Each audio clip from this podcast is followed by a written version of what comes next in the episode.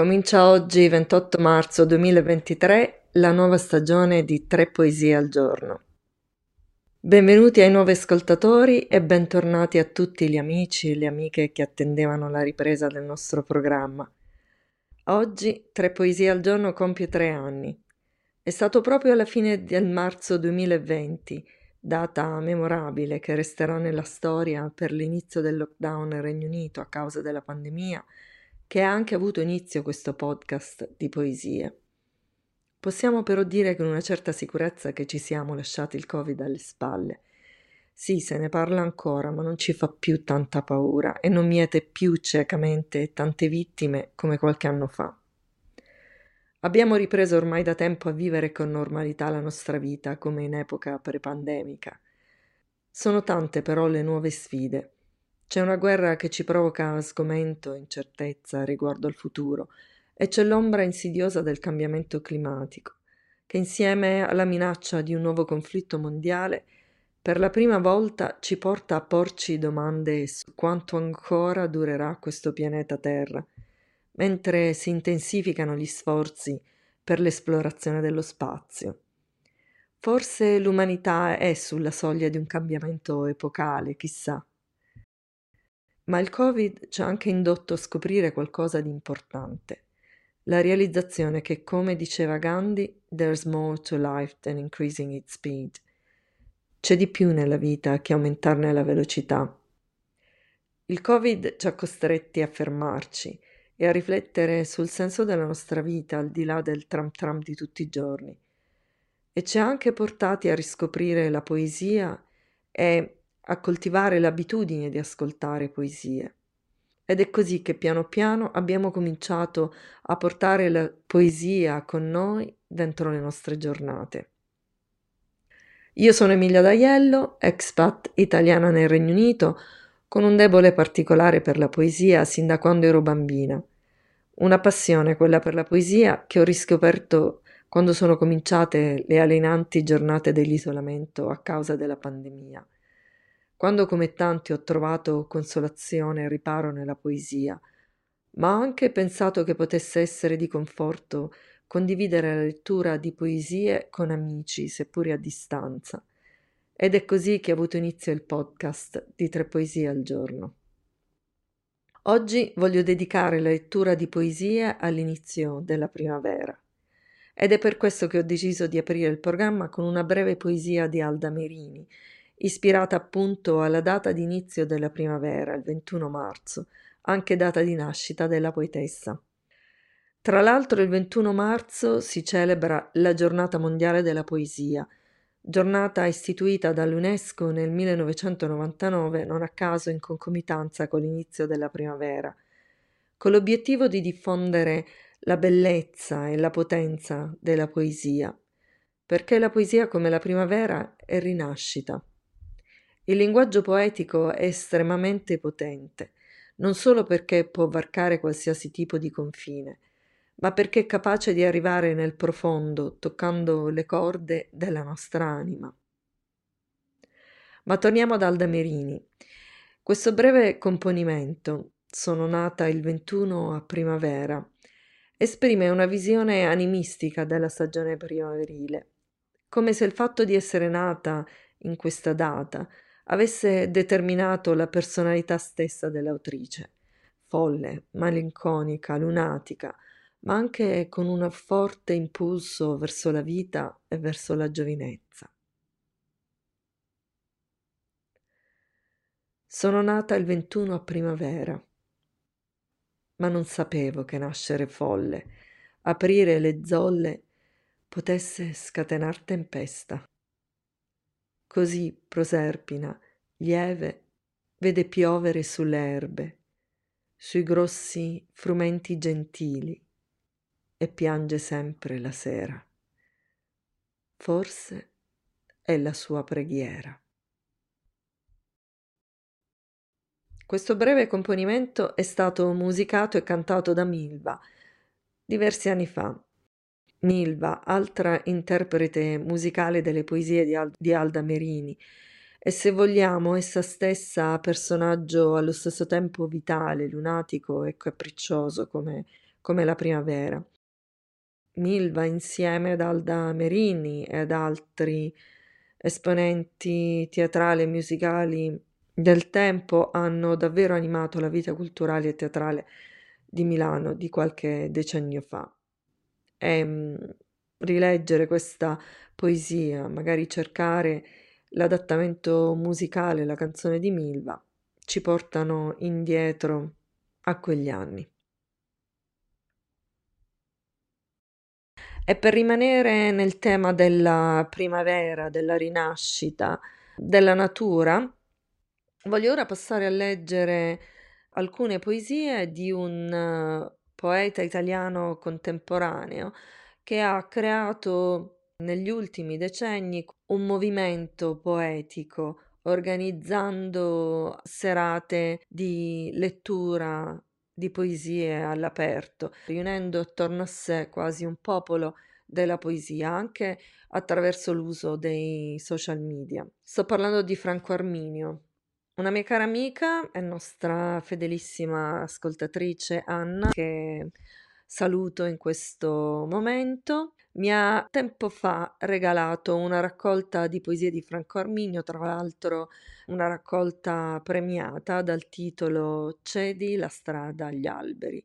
Già dal titolo si intuisce un po' quella che è la tematica dominante di questa raccolta, la necessità di ritornare a ricongiungersi con la natura. Ecco perché io definirei tanta parte della poesia di Franco Arminio poesia agreste. Lui si ispira tantissimo ai paesaggi e alle località in cui è nato. Nell'Irpinia, questi luoghi della sua infanzia e dove tuttora vive ispirano tanta parte della sua poesia.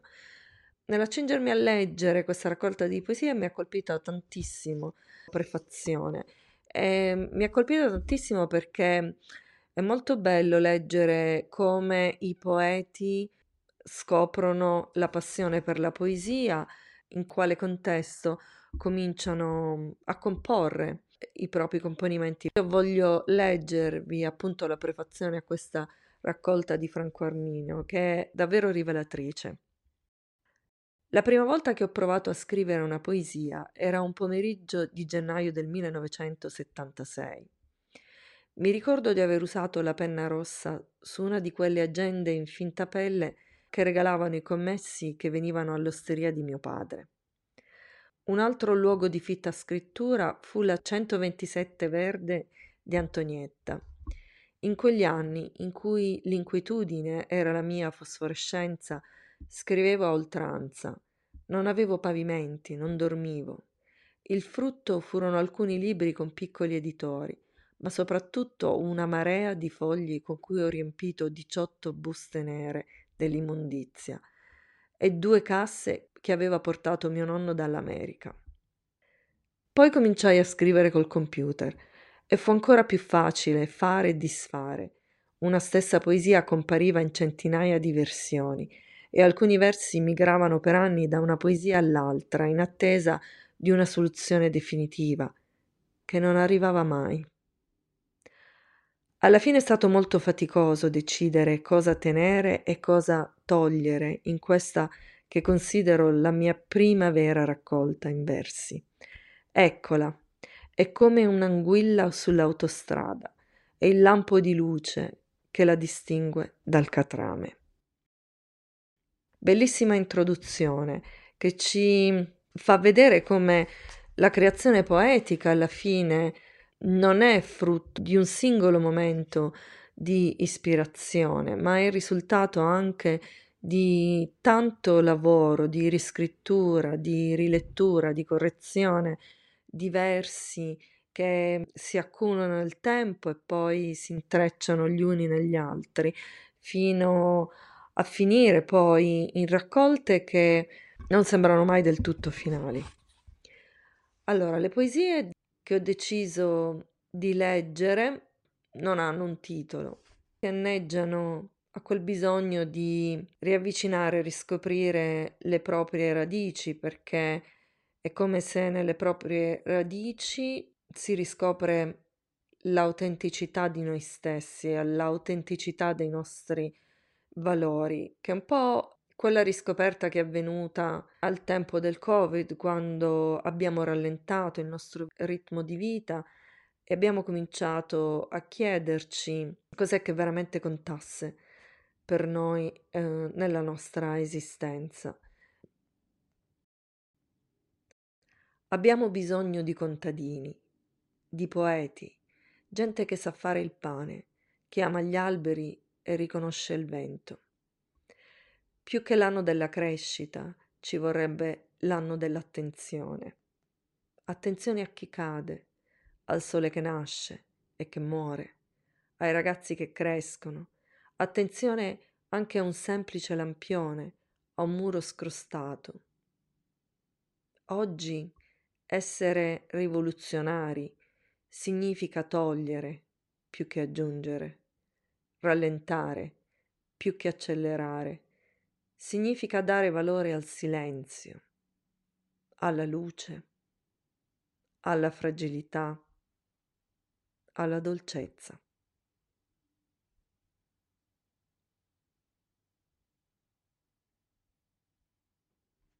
La prossima poesia appartiene alla sezione L'entroterra degli occhi ed è dedicata all'Italia. Bellissima l'Italia, annidata sull'Appennino. È la mia Italia, è l'Italia che trema, in cui mi inginocchio ogni giorno davanti alle porte chiuse, ai muri squarciati. Bisogna ripartire da qui. Qui c'è il sacro che ci rimane. Può essere una chiesa, una capra, un soffio di vento qualcosa che non sa di questo mondo né di questo tempo.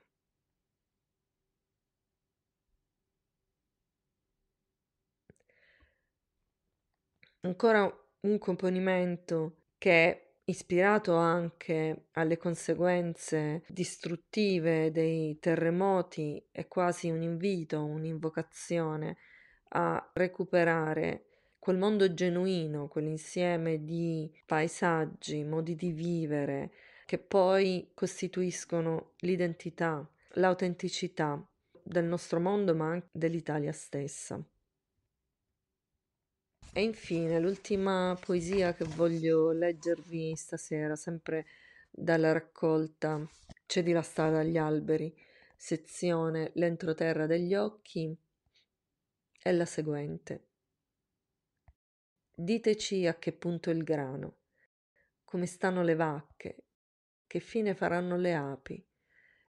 Le nostre poltrone sono le montagne, i paesi sperduti e affranti, le rose che fra poco fioriranno.